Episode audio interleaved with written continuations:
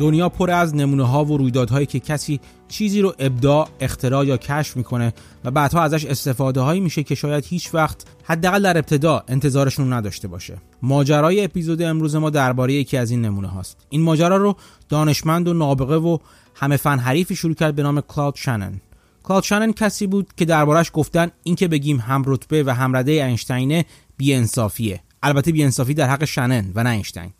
کارهای بی‌نظیر و نابغه‌هایی که شنن شروع کرده و انجام داده امروز در زندگی تک تک ما تأثیر داره.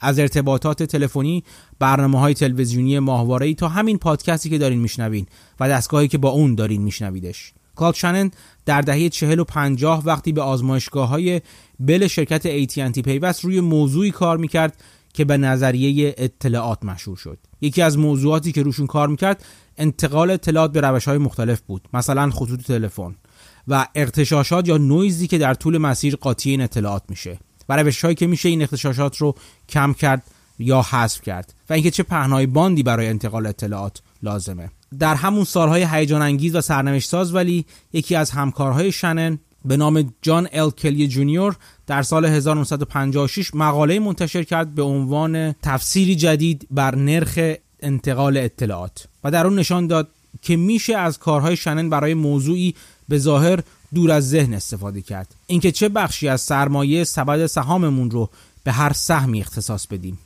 امروز میخوام درباره این موضوع باهاتون حرف بزنم. سلام، من مهدی هستم و این 18مین قسمت از پادکست من به نام پرسه زنی در بازاره. با من همراه باشید.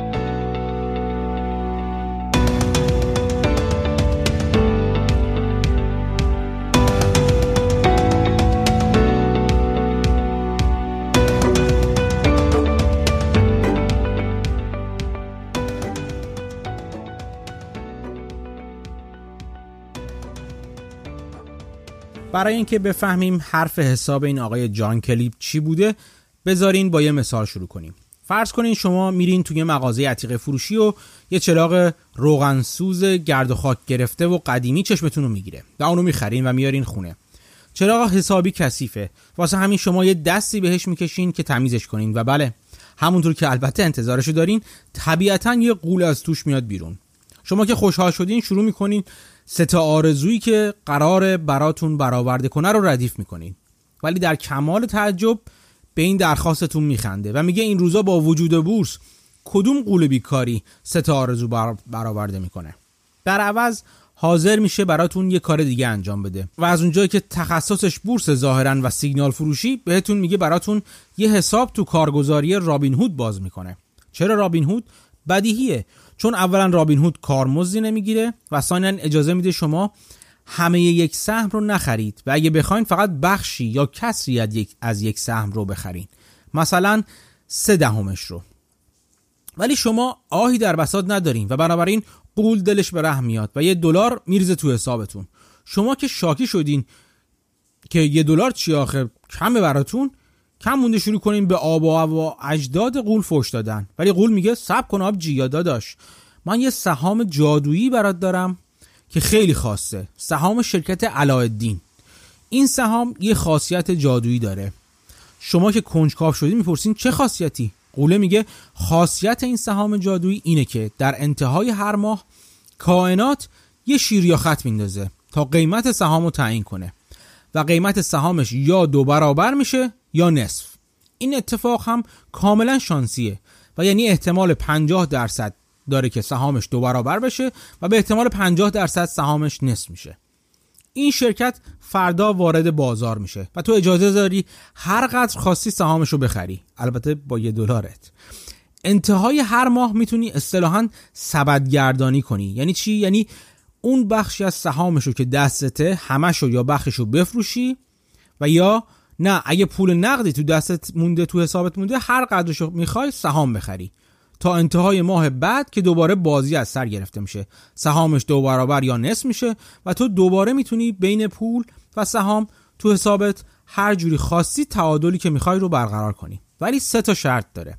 اول اینکه تو این حساب جادویی فقط میتونی همین سهام جادویی رو معامله کنی و با همون $1 هم فقط میتونی کار کنی، نه پولی بیرون میره نه پولی به حسابت میتونی اضافه کنی.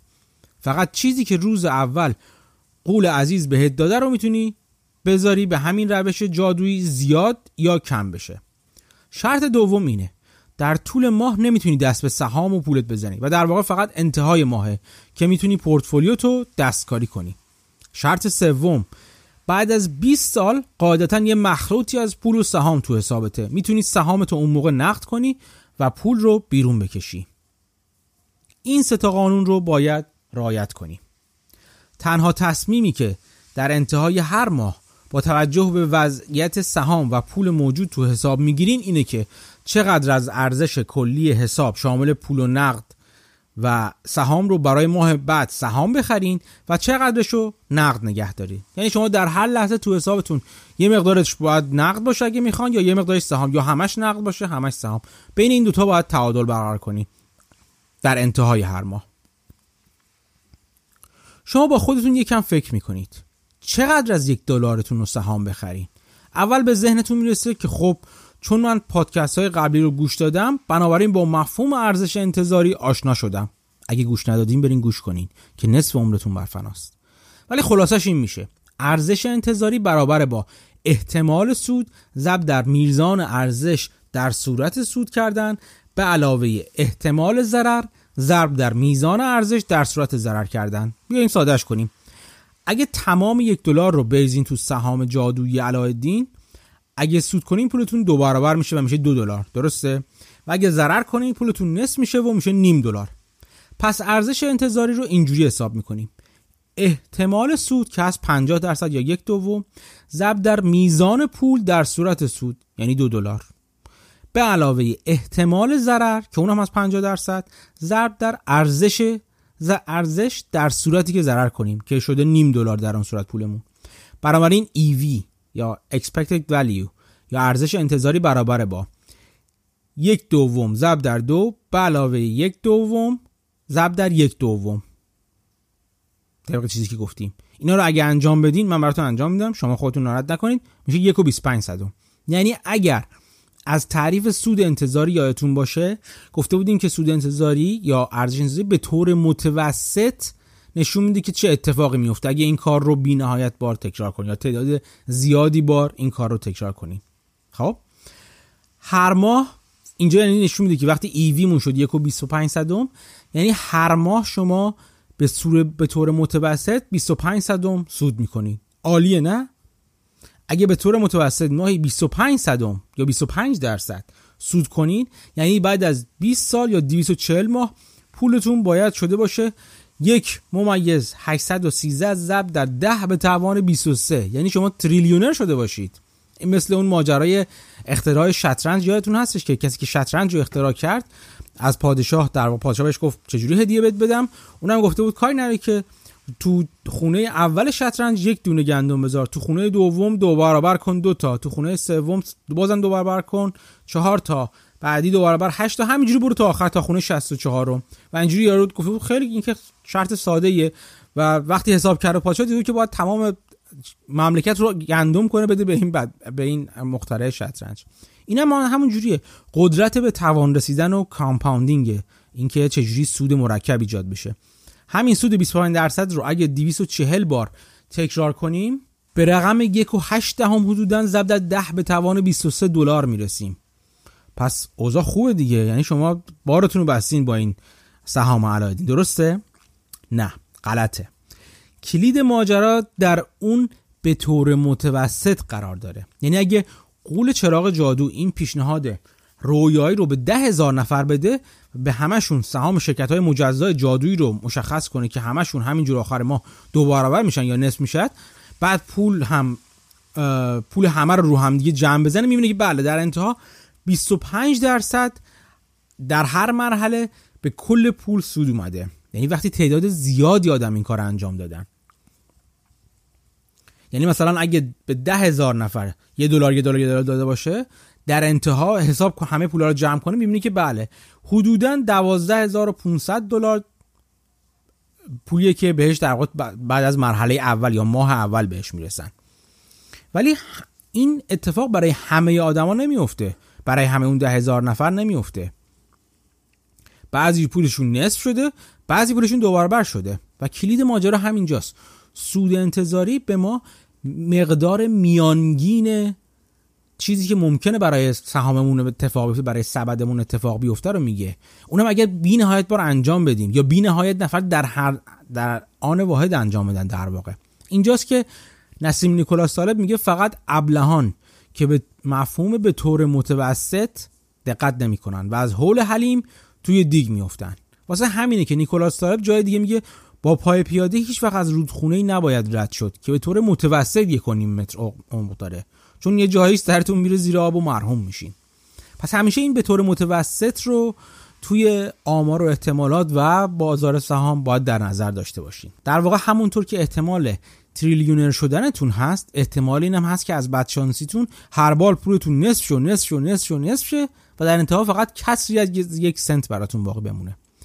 شما تو همین فکرها هستین که قول که حوصله‌اش سر رفته از افکار عمیق طولانی شما یه اهنی میکنه و میگه آبجی یا داداش چیکار داری میکنی؟ بالاخره چقدر از $1 دلار رو میخوای سهام بخری؟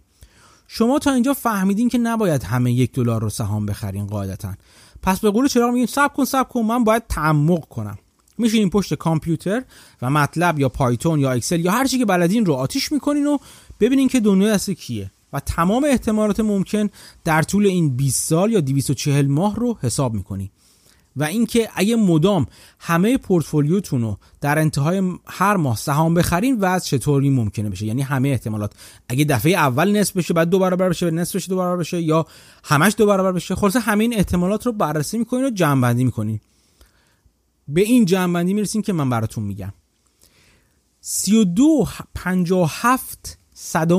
از موارد، یعنی حدود 33% از موارد به پول انتهایی بعد از 240 ماه زیر 1 سنت هست. دقت کنید زیر 1 سنت. حدود 9.75% بین 1 سنت تا 10 سنت پولتون تمام میشه.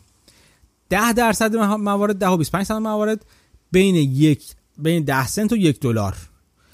5.10% بین $1 و $10. همینجوری این حسابا رو میکنیم مثلا میرسه تا اونجا که تا انتهاش مثلا چند تا عدد آخر بخوام براتون بگم 4.12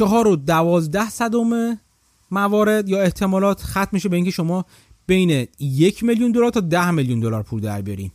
2.82% از موارد $10,000,000 تا $100,000,000. 1% از موارد بودن بین $100,000,000 تا $1,000,000,000 و در 3% یا 3.5% از موارد بیشتر از $1,000,000,000 در واقع شما درآمد خواهید داشت. خلاصه که اوضاع ببینید چقدر متفاوت میتونه بشه. متوجه میشین با همین روش، یعنی اینکه همه پولتون رو بریزین تو سهام شرکت علایالدین، اگه جلو برین احتمال بیش از 50% وجود داره که در انتهای 20 سال کمتر از $1 تو حسابتون مونده باشه. احتمالا رو با هم یه جمع زدم براتون. و حتی 67.4% احتمال این وجود داره که کمتر از $100 تو حسابتون مونده باشه. یعنی بعد از 20 سال یا 240 ماه پول چندانی نگرفتین و فقط همونطور که گفتم حدوداً 3% احتمال میلیاردر شدنتون وجود داره. ولی پس اون سود 25% چی شد؟ بله، همونطور که در قسمت اپیزود قبل گفتیم ثروت قلمرو خفنستانه، یعنی جایی که عده محدودی عمده مجموع ثروت رو در اختیار دارن. رجوع کنیم به اپیزود قبل و معنی خفنستان رو از قول نیکولاس طالب ببینید یا بشنوید. حتی همونجور که میبینید ثروت شانسی هم محدوده خفنستان ظاهرن، یعنی شما شیر یا خط هم که بندازین پرین جلو هم اوضاع همونه. ولی شما اینجا ناگهان از این بی‌عدالتی به خشم نمیاین که حوار بزنین و به قول معروف بازی رو به هم بزنید. میشینین فکر میکنین که چطور میتونین شانس خودتون رو بهبود بدین. تا اینجا فهمیدین که ماجرا باید یک ربطی به میزانی که در انتهای هر ماه تو سهام شرکت علایالدین سرمایه گذاری میکنین و یا اینکه چقدر از پولتون رو نقد نگه میدارین داشته باشه. شاید اگه به جای همه پول بخشی از پولتون رو سهام بخرین و باقیش رو نقد نگه دارین وضعیت بهتری داشته باشین. قول چراغ که شما رو زیر نظر گرفته و افکارتون رو طبیعتاً داره میخونه و از جنگجویی و تسلیم نشدنتون خوشش میاد، بهتون میگه حالا که خودتون رو نمیخواید کاملا به قضا و قدر بسپرین و کمی هم عقل رو و تفکر رو چاشنی بخت و اقبال صرف کردین، برخلاف تمام ابله‌های دیگه که پیش از شما بودن میخواد بهتون یه کمکی کنه. و بنابراین مقاله سال 1956 جان کلی جونیور رو جلوتون میذاره و میگه راه حل شما تو این مقاله است. شما مقاله رو میخونید، ولی چون طول میکشه این خوندنتون، من آخر داستان و نتیجه مقاله رو بهتون میگم، ولی شما خودتون برین مقاله رو بخونین، ویتامین داره. جان کلی جونیور چی میگه؟ جان کلی میگه هیچ خودتوشو ناراحت نکن، هر بار نصف پولتو سهام بخر، یعنی نصف پولتو بذار توی سهام خریدن، یعنی ته هر ماه ارزش سهام و پولت رو مجموعاً حساب کن و نصفشو سهام بخر، نصفشو نقد نگهدار. شما که باورتون نمیشه میشین دوباره پشت کامپیوتر و تمام حالتهای موجود رو در صورتی که این استراتژی رو در پیش بگیرین در میارین و دوباره مثل دفعه قبل بنا به پول نهایی که تو حسابتون میمونه طبقه بندی میکنید و به این نتایج میرسید. اگه یادتون باشه دفعه پیش 32% از موارد زیر 1 سنت پولتون میموند. با این روش کلی 0.02% احتمال داره که زیر 1 سنت پول براتون بمونه. تو دوره قبل حدوداً 10% موارد زیر 10 سنت، بین 1 سنت و 10 سنت پول براتون میموند. اینجا به جای 10% 0.1%. دوباره تو مورد قبلی بین 10 سنت و $1 10% احتمال داشت که حدوداً شما پولتون به اون مقدار ختم میشه. تو روش جان کلی 0.28 احتمال داره پولتون انقدر ختم میشه و همینجوری میره بالا. بذارید خلاصی از جمع‌بندی نتایج رو اینجوری بگم. من لیست نتایج رو توی تلگرام میذارم که ببینید و با همونجا دیداری هم مقایسه کنید. بهتون توصیه می‌کنم برید توی کانال تلگرام یا توییتر پادکست ببینید که این نتایج چجوری با هم دیگه مقایسه میشن. بذارید خلاصه‌اش رو اینجوری جمع‌بندی کنم و براتون بگم.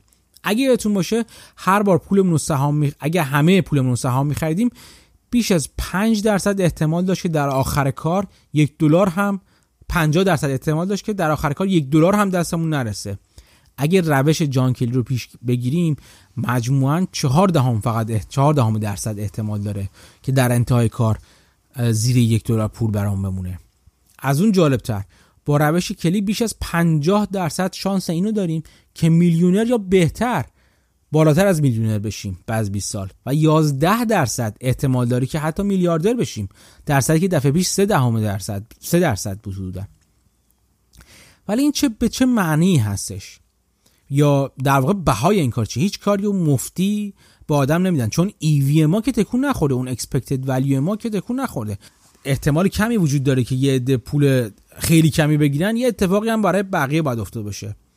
در واقع اتفاقی که میفته اینه که بهای در واقع این روش جان کلی اینه که احتمال مگا میلیاردر شدن یا تریلیونر شدن ما این دفعه کمتره. در واقع اگه توزیع آماری احتمالات ممکن رو که قبلا گفته بودیم شبیه ناقوسه و بهش منحنی زنگوله شکل یا بل کرو دیستریبیوشن میگن رو در نظر بگیریم، کاری که استراتژی کلی میکنه اینه که دو انتهای خیلی خوب و خیلی بد منحنی، یعنی نتایجی که به خاک سیاه نشستن یا به شدت پولدار شدن ما ختم میشه رو کم رنگتر میکنه. یعنی انتظار نتایج خیلی پرت رو، چه پرت بد چه پرت خوب، رو کمتر خواهیم داشت. در واقع اگه استراتژی کلی رو دنبال کنیم بیشترین احتمال این وجود داره که بیشتر از $1.3 میلیون ته ماجرا تو جیبمون بمونه. پس ظاهرا این جناب جان کلی استراتژی بدی نچیده. میشه اثبات کرد که تو این مثال نسبت 1/2 سهام 1/2 پول نقد بهترین نسبتیه که اگه قرار باشه اتوماتیک حفظش کنیم بهترین نتیجه احتمالی رو در انتهای کار بهمون میده. اثبات این قضیه چندان سخت نیست، ولی تو پادکست و به صورت شنیداری البته گفتنش سخته. شما به من به عنوان قول چراغ جادو در این زمینه اعتماد کنید تا بعداً شاید اثباتش رو براتون نوشتم و توییتر و کانال تلگرام گذاشتم. با این مثال کلیت ماجرای فرمول کلی رو براتون گفتم. اینکه تو یه همچین شرط بندیایی بهتره که به جای اینکه تمام پولمون رو صرف شرط بندی کنیم، یک نسبتی رو صرف شرط بندی کنیم و یک نسبتی رو به عنوان رزرو نگه داریم.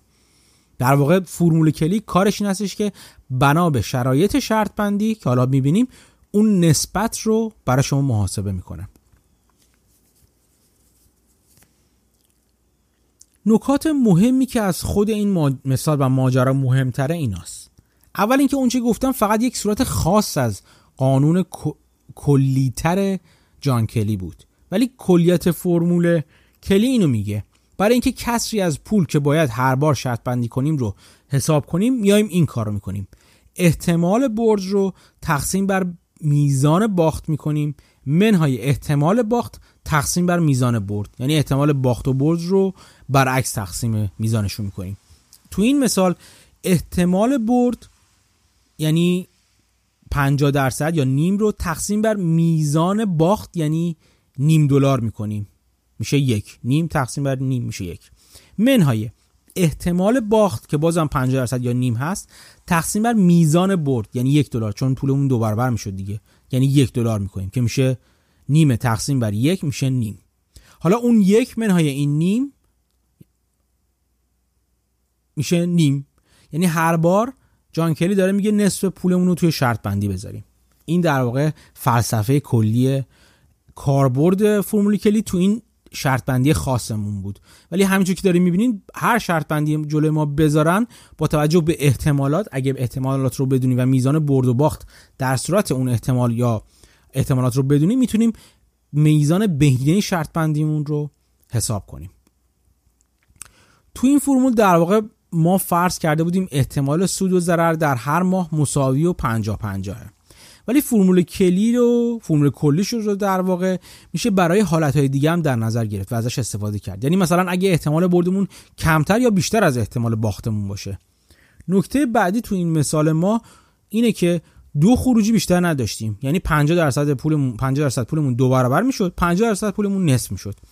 فرمول کلیتر کلی رو میشه برای خروجی‌های چندگانه هم به کار برد. یعنی اگه فرض کنیم شما سرمایه‌گذاری میخواین انجام بدین که 50% ممکنه پولتون رو دو برابر کنه، 30% ممکنه هیچ تغییری نکنه و 20% ممکنه پولتون رو نصف کنه.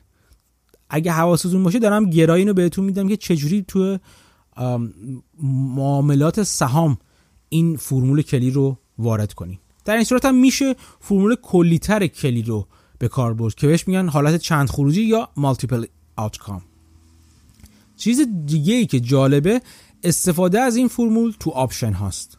اگه یادتون باشه آپشن که تو 2 اپیزود پیش دربارش مفصل حرف زدیم این بود که ما پولی بپردازیم و اختیار انجام یک معامله رو بخریم، اختیارش رو، یعنی اجازه داشته باشیم در زمانی خاص معامله‌ای رو با قیمتی خاص انجام بدیم، کاری که فیلسوف دلبندمون تالس انجام داد و پولی به عنوان بیانه داد تو اپیزود قبلی تا اختیار اجاره کردن تمام پرس‌های روغنگیری شهر رو بخره. یادمون بیاد که اگه زمان معامله فرا برسه و ما نخواهیم اون معامله رو انجام بدیم چون به نفعمون نیست، پول بیانه یا هزینه آپشن میسوزه. بنابراین اگه از پنجره فرمول کلی بهش نگاه کنیم، این هم حالت خاصی از فرمول کلی هست که باختمون 100% اگه ببازیم، یعنی تمام پولی که به عنوان بیانه گذاشتیم رو میسوزه. بیایم آپشن رو از پنجره کلی اگه نگاه کنیم به این نتیجه میرسیم که توی آپشن چون 100%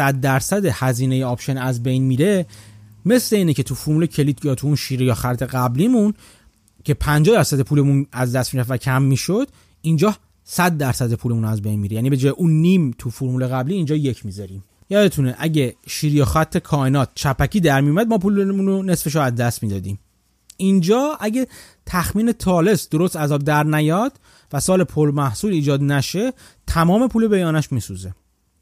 نکته اینجا بود که تالس احتمال بسیار بالایی میداد که اون سال پر محصولی باشه و البته میزان بردش هم که پیش بینی میکرد بسیار زیاد بود. بیایم ببینیم که تالس مثلا تو چه حالتی میتونست از فرمول کلی استفاده کنه.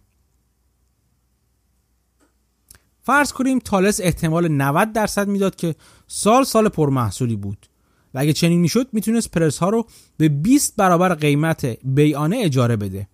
در این صورت حساب و کتاب تالس اگه از فرمول کلی خبر داشت اینجوری میشد: احتمال برد تقسیم بر میزان باخت 90% تقسیم بر 1 که میشه 0.9، به جای 90% 0.9 میذاریم دیگه. احتمال باخت تقسیم بر میزان برد، یعنی 10% احتمال باخت داریم یا 0.1 تقسیم بر 20 که میزان برد اون هست که میشه 5000. حالا این دو رو از هم دیگه کم میکنیم، یعنی 0.9 منهای 5000 میشه ممیز 895 یا 895,000. یعنی تالس باید نزدیک 89% از دار و ندارش رو روی این شرط بندی میذاشت که گذاشت و چه بسا بیشتر. کاربرد واضح دیگه این فرمول در بازی‌های قماره، مثلا پوکر. برای هر دسته پوکر احتمال بردن و باختن قابل محاسبه است و با توجه به میزان پولی که داره شرط بندی میشه حساب کرد بهتره چه کسری از پولمون رو یا اصطلاحاً بانک رولمون رو شرط ببندیم. یکی از کسایی که به شدت از این فرمول، همین فرمول کلی، در تریدینگ و سرمایه‌گذاری استفاده کرد ریاضیدانی به نام ادوارد ثورپ. این اد ثورپ هم یکی از اون شخصیت‌های بسیار دلانگیز و جالب دنیاست، مثل کلاود شنن. این رو هم بگم بعد نیست بدین، وقتی که کلاود شنن آدمی به این خفنی که جان کلی و اینا همه دستیاراش حساب می‌شدن، تازه وقتی دو سال 2001 مرد خیلی‌ها نمی‌شناختنش، یعنی همه آدمای دنیا اینشتین نمی‌شناسن، آی نظریه نسبیت، ولی نمی‌دونن تمام این دستگاهایی که دارن هر روز باش ازش استفاده می‌کنن در واقع نتیجه و حاصل نبوغ کلاود شنن. این هم نکته جالبیه. بگذاریم. این ادثورپ که گفتم ریاضیدان بود، کسی بود که خیلی خلاصه گفتم که اولین بار روشی اختراع کرد که بتونه کازینو رو تو بازی 21 یا بلک جک ببره. اون میگفت میشه با شروع بازی و رو شدن ورقها توسط دیلر احتمال بردن یا باختن رو حساب کرد و بنابر هر احتمال تعیین کرد که چه مقدار از پولمون رو روی ورقها شرط بندیم. یعنی فرمول کلی رو اوورد روی شرط بندی بلک جک. برای اینکه این احتمالات رو حساب کنه ثورپ فورترن یاد گرفت. میدونید چیه؟ نه، یه زبون برنامه‌نویسی خیلی قدیمیه و با یه کامپیوتر IBM 707 پدرجد کامپیوترهای امروزی احتمالات انواع ترکیبات مختلف رو ورق‌ها حساب کرد و استراتژیش رو تکمیل کرد. یه سرمایه گذار هم پیدا کرد که $10,000 بذاره تا بتونن این روش رو امتحان کنن. توی کتابی که نوشته بود، حالا بعدن اسم این سرمایه‌گذار رو گذاشته بود آقای ایکس، نگفته بود تا همین چند سال پیش که بالاخره معلوم شد که این سرمایه‌گذار مرموز کی بوده. خلاصه اونا رفتن سراغ چند تا کازینو و توی آخر هفته فقط از اون $10,000 که باهاشون بردن $11,000 کاسبی کردن، یعنی یه دو شبه پولشون رو دو برابر کردن. البته کازینوها هم کم کم متوجه این آدم عجیب و غریب که میومد و سرکیسه‌شون میکرد و میرفت شدن و دیگه راش نمیدادن. ثورپ چند باری هم با قیافه مبدل و ریش قلابی تونست بردهاش رو تکرار کنه تا اینکه دستش رو شد و دیگه کلا نذاشتن بازی کنه و بهش اخطار دادن که اگه دیگه پاشو بذاره تو کازینو دیگه دوستانه بیرونش نمیکنن و بلای بدتری سرش میارن. این بود که نشست کتاب چگونه کازینو رو شکست بدیم یا How to Beat the Dealer رو نوشت که 700,000 جلد فروخت و خیلی قماربازان رو به جون کازینوها انداخت و اینجوری انتقامش رو ازشون گرفت. البته کازینوها هم بیکار ننشستن و بازی رو پیچیده تر کردن تا احتمال باخت رو برای خودشون پایین تر بیارن. مثلا به جای یک دست ورق که اون حدود دهه 60 دهه 50 60 استفاده میشد، از چند دست ورق استفاده کردن. کشتیگیری کازینوها با قماربازایی که به کارت شمارها معروفن همچنان ادامه داره و اینا هی روش‌های پیدا می‌کنن که بتونن شانس بیشتری توی شکست دادن کازینوها داشته باشن و کازینوهای مجبورن روش‌هاشون رو پیچیده تر کنن. بعد از اون ثورپ به سراغ بازی رولت رفت و برای این کار رفت سراغ کلاود شنن که گفتیم پدر نظریه اطلاعات بود که مقاله جان کلی در واقع از توی اون نظریه بیرون اومده بود یه جورایی و اون زمان همکارش تو دانشگاه MIT بود.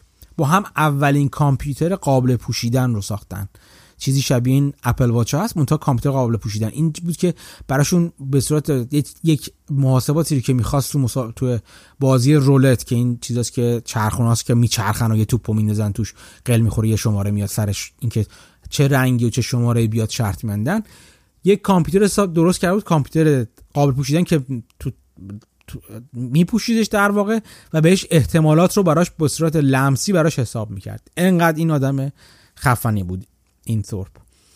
خلاصه یه مدت هم توی اون قانون کلی رو استفاده کردش. بعد از که از اون کارم دست کشید ماجراهاش ولی همچنان ادامه داشت. ثورپ همین نگاه احتمالاتی رو با خودش به بازار بورس آورد و از نظرش بزرگترین ماشین احتمالاتی موجود در دنیا بود که میشد ازش پول درآورد. ثورپ خیلی پیش از اون که روش محاسبه قیمت آپشن ها توسط بلک-شولز مرتون ابداع بشه و باعث بشه جایزه نوبل بگیرن، فرمولی حتی بهتر رو ابداع کرده بود. فقط چون داشت ازش پول در می آورد منتشرش نمی کرد. او صندوقی رو تأسیس کرد به نام پرینستون نیوپورت که در طول 20 سال سود مرکب سالیانه‌ای برابر 19% داشت که بسیار بیشتر از شاخص S&P 500 بود. یعنی 20 سال بازار رو شکست داد. چیزی که البته نظریه بازار کارآمد میگه که امکان نداره. صندوق دومش هم چندان دست کمی از اولی نداشت و از سال 1999 تا 2002 سود مرکبی برابر 18% داشت.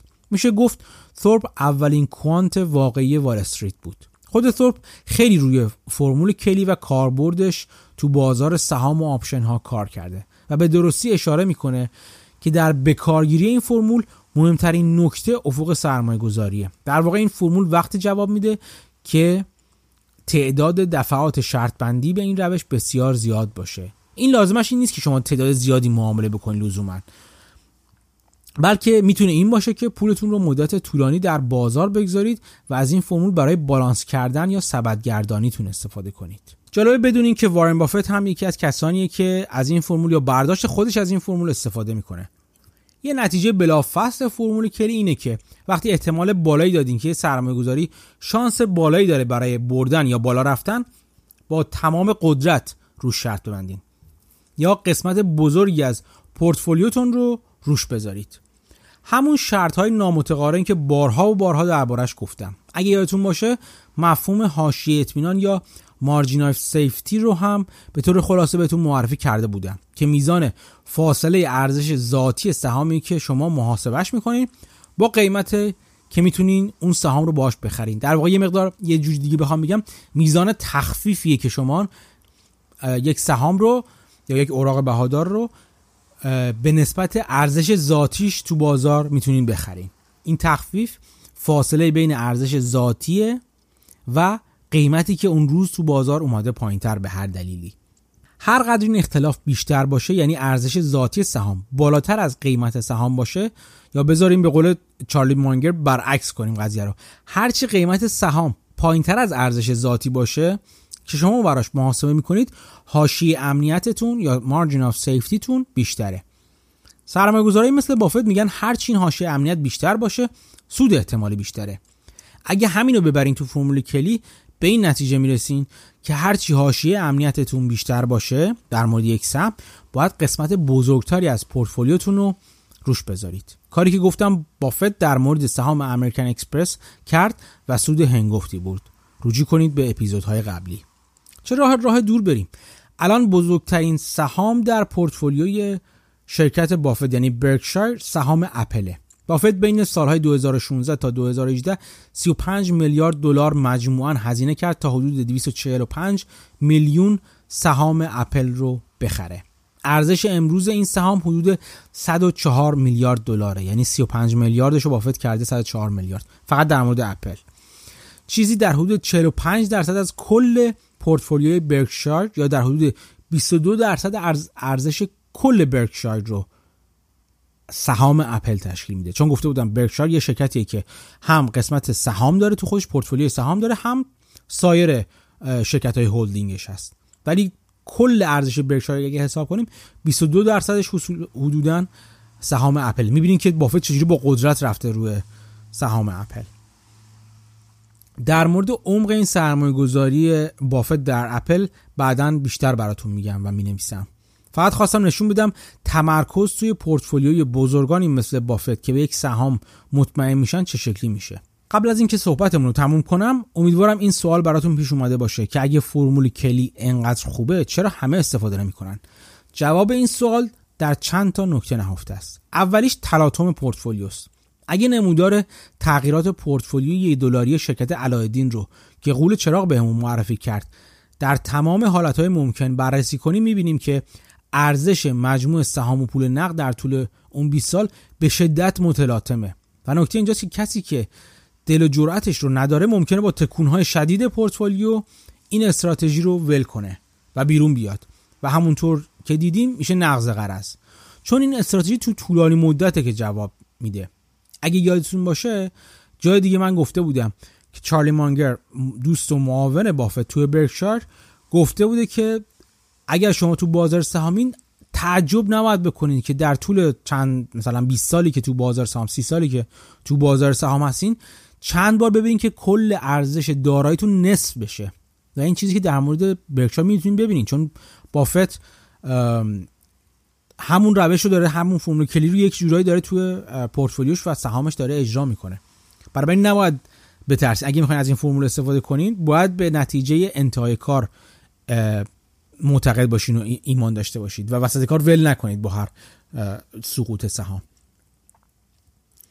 در واقع منتقدان اکادمیک به این استراتژی که شامل کسایی مثل اقتصاددان معروف ساموئلسون هم هست ایراد میگیرن که نیازهای سرمایه‌گذار در طول زمان ممکنه تغییر کنه و سرمایه‌گذار به پولش احتیاج داشته باشه و یوتیلیتی فانکشن یا تابع مطلوبیت حد اکثر نمیشه با این روش و فقط سوده که حد اکثر داره میشه.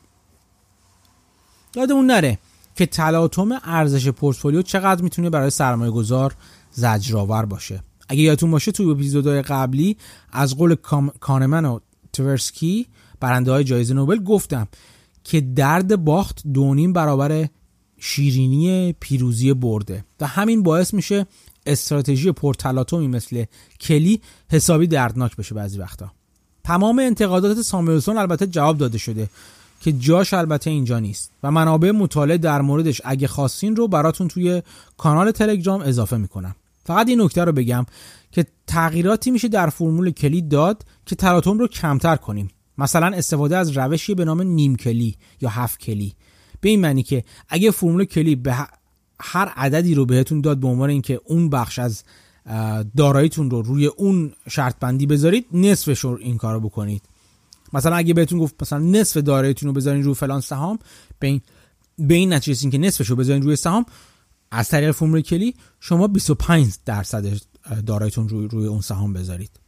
به این میگن روش نیم کلی یا 7 کلی. در واقع فتیله تلاطم رو یک کمی پایین میکشه اینجوری. البته این به قیمت این تموم میشه که میزان سود احتمالی رو هم در انتها پایین میاره. ولی خب بدیهیه که میلیونر شدن ممکنه برای ما کافی باشه و نیازی به میلیاردر شدن نداشته باشیم. البته به دلار دارم حرف میزنم وگرنه ریال که خنده است، همونطور که همون میدونیم. اما اگه تلاطم رو معادل ریسک ندونیم و مثل سرمایه گذاران ارزش مبنایی که گفته بودیم، مانگر و بافت و غیره، ریسک رو فقط معادل ریسک از دست رفتن کل سرمایه بدونیم، میتونیم به راحتی با استراتژی کلی و تکونها و تلاطمش کنار بیاییم. خلاصه که یادتونه که از قول پیتر لینچ بهتون گفته بودم عضوی که در سرمایه گذاری بیش از همه به کار میاد مغز نیست بلکه جیگره. جان کلی جونیور تو آزمایشگاه‌های بل شرکت AT&T دستیار کلاد شنن بود، همونطور که گفتم. او به همراه همکاراش اولین بار تو سال 1961 با استفاده از یک کامپیوتر IBM 704 تونست صدای انسان رو بازسازی کنه. وقتی آرتور سی کلارک برای ملاقات با دوستش به آزمایشگاه‌های بل رفته بود، از دیدن این کار چنان به وجد اومد که ازش الهام گرفت و صدای کامپیوتری هال، شخصیت کامپیوتری فیلمنامه و فیلم اودیسه فضایی یا اودیسه 2001 که کوبریک رو بر اساس اون نوشت. کلی که فرمولش خیلی ها رو از جمله ادثورپ میلیاردر کرد، روی سرمایه گذارای بزرگی مثل وارن بافت و بیل گراس تاثیرگذار شد، خودش هیچ وقت نتونست از فرمولش پولی در بیاره. او در سال 1965 تو یه خیابون تو منهتن تو سن 41 سالگی بر اثر سکته قلبی درگذشت. همکاراش ولی، یعنی کسایی که باهاش روی کاربردهای این فرمول کار میکردن، ریاضیدانان دیگه‌ای بودن که صندوق‌های سرمایه‌گذاری دیگه‌ای رو هم تشکیل دادن. صندوق‌هایی که بعدها پایه و مبنای صندوق افسانه‌ای رنسانس و جیم سایمنز شدن که شاید تو قسمت دیگه درباره اونها هم باهاتون حرف بزنم.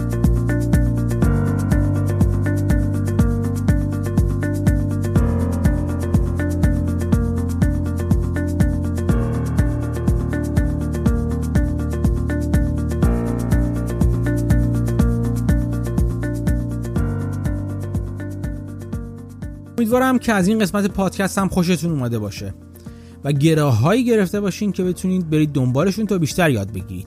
یکی از بهترین منابعی که میتونم در مورد فرمول کلی معرفی کنم، کتابی که ماجرای پشت این فرمول رو تعریف میکنه و به ریزه‌کاری‌های جالبی میپردازه. اسم این کتاب هست فورچون فرمولا یا فرمول بخت. سعی میکنم فایل‌های متنی و صوتی این کتاب رو براتون توی کانال تلگرامی پادکست بگذارم. البته هر دو به انگلیسی خواهد بود. امیدوارم کسی این کتاب رو ترجمه کنه و در اختیار سرمایه‌گذاران فارسی زبان هم بذاره اگه تا حالا این کار رو نکرده، که به نظر من بیش از هر زمان این روزها نیاز به منابع درست و درمونی دارن شبیه این که نگاهشون به بازار رو درست شکل بده. همین فرمول کلی بود که در واقع زمانی که من جوان و جاهل بودم و تو فارکس کار میکردم به کارم میومد و باعث شد که برخلاف خیلی از دوستان دیگم که همزمان با من کار میکردن و از فارکس در واقع فقط بیپولی براشون موند و سرمایه‌شون از دست دادن، من در واقع بتونم یه پول تو جیبی برای خودم جور کنم. تا هفته دیگه و اپیزودی دیگه امیدوارم کلی چیز جدید یاد بگیرین و کلی هم فکر کنید. مراقب خودتون باشین و خدا نگهدار.